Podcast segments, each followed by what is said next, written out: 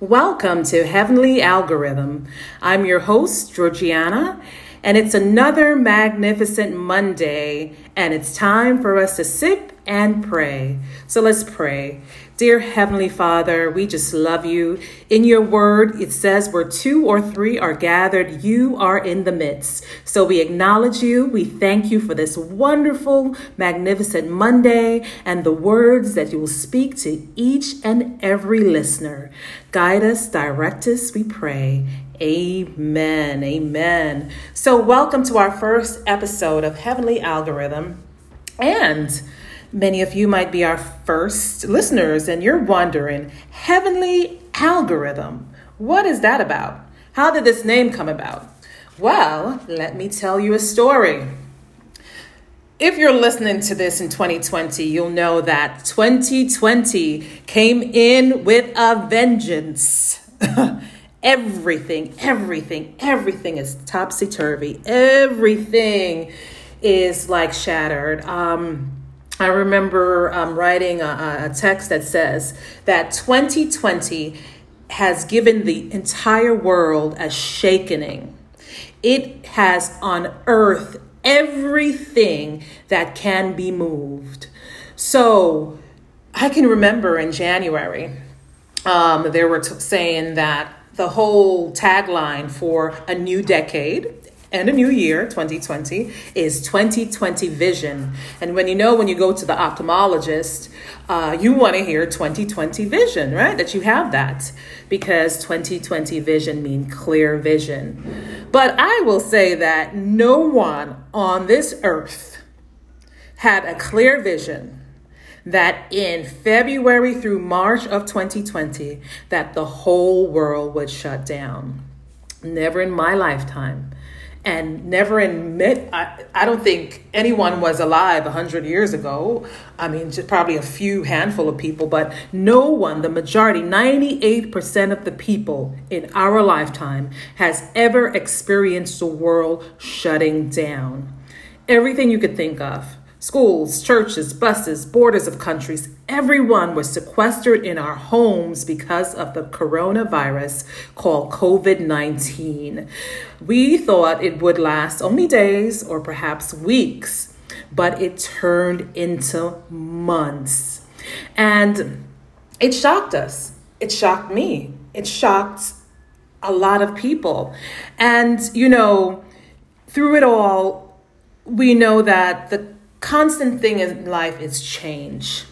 And we as human, we like comfort, but the constant thing in life is change. And so thank you, God, for showing us that change is constant. And so the backstory of um, Heavenly Algorithm. One day, my dear friend and I, um, Ant- Antoinette George, also known as Tony George, were talking on the phone about the state of the world, and we were talking about how our government officials and leaders they were solely basing whether or not we should leave our homes on computer models, data, curves to guide their decisions, and we were like can you believe the irony of that? That our lives depended on what science says and computer says. And Antoinette and I, we have a respect for science, right? We respect science, but we know that there is greater than science. And because science is only based and most of the time based on hypothesis, guesses. And the results from a computer is as good as the information that the person puts in it.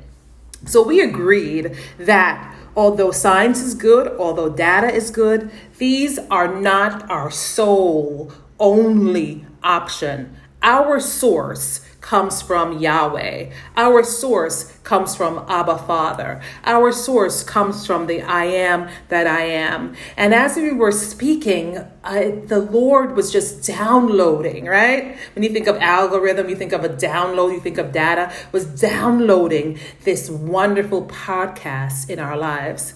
And when you look up heavenly, Um, heavenly means above, belonging to or coming from our Heavenly Father. And when we look up algorithm, algorithm means a process of set of rules to be formed and calculated. So it's a problem solving operation. And the synonym in, of algorithm is breakthrough. Breakthrough. I was like, ah, do we need a breakthrough? Breakthrough, innovations, results. Hence the name of the show.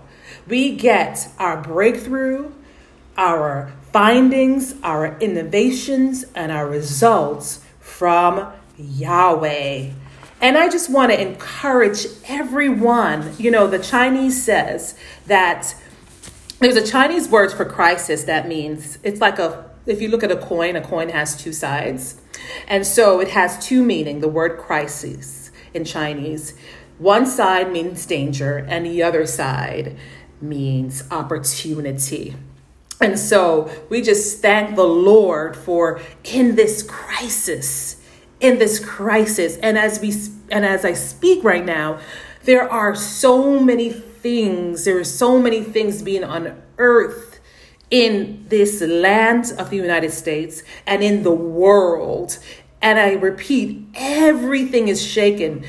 You might be going through an emotional shaking right now or an external shaking. It seems like the whole world is in crisis. And let's be comforting that comforted that God has us. He knows and he understands. And so this heavenly algorithm is all about given us a few minutes of your time and we can change your world. We are here to touch, move, and inspire you. And how are you touched, moved, and inspired? You, you are touched, we are, I am touched and moved and inspired by the word of God. In the Bible, it says that heaven and earth will pass away, but my word will never pass away, says the Lord. The word of God is God Himself, it is a rock. And so when everything fails, there's no government official that we can put our confidence in, there's no confidence in, there's no computer um, algorithm, there's no man, there's no object Nothing on this earth we can put our confidence in because the entire world is being shaken. And so, um, the scripture that I want to share with you um, in this first episode is our bedrock scripture, and it's Jeremiah 29 11 through 14. And I'm going to read this for you. And it's from the New Living Translation. The version is NLT, Jeremiah 29 11 through 14. And it goes, For I know the plans I have for you, says the Lord. They are plans for good and not for disaster, to give you a future and a hope. And that's verse 11 and verse 11 is very popular. Um, it's a it's a verse of comfort it's a verse of direction and it's it's a good verse showing that god doesn't have a plan for disaster in our lives. His plans for us are full of hope. And if we look further to the next scriptures 12 through 14 let's hear what the word of god says in those days when you pray, when I pray, when we pray, the Lord says, I will listen. The Lord will listen. And the Lord goes on to say, if you look for me wholeheartedly, wholeheartedly. And if we look up wholeheartedly, we mean all of your heart. And when we talk about heart, we speak about our mind, our emotions, our will, our personality, who we are. So God wants us to look for Him wholeheartedly. And what the Lord says? You will find me. I will be found by you, says the Lord. Wow. How many of us want to find the Lord? How many of us want to hear from the Lord? This is what he's saying. In the days of calamity and crisis, he says to pray. Pray. And he says, Assuredly, I will listen. Then he goes on to say, If you look for me wholeheartedly, when was the last time you looked for something wholeheartedly? When was the last time you lost an object or a file or something and you looked for it wholeheartedly. I know that for me it's been a really long time because you know living you live in an age like oh forget it distraction right but I can remember times when I searched for something wholeheartedly it meant that I was focused I was I, I, I, was centered. There was nothing that could distract me. I wanted to find it, and I would use the word good anxious. I was anxious to get to it. I had the energy and the drive to like, oh, I, I got to search for this. I got to search for this. I can't do anything else. I got to search for this earring. I got to search for this shoes. Where is it? This is the one, right? So God wants us to put that same passion and search for Him wholeheartedly because He said in His Word, "You will find me." I will be found, says the Lord.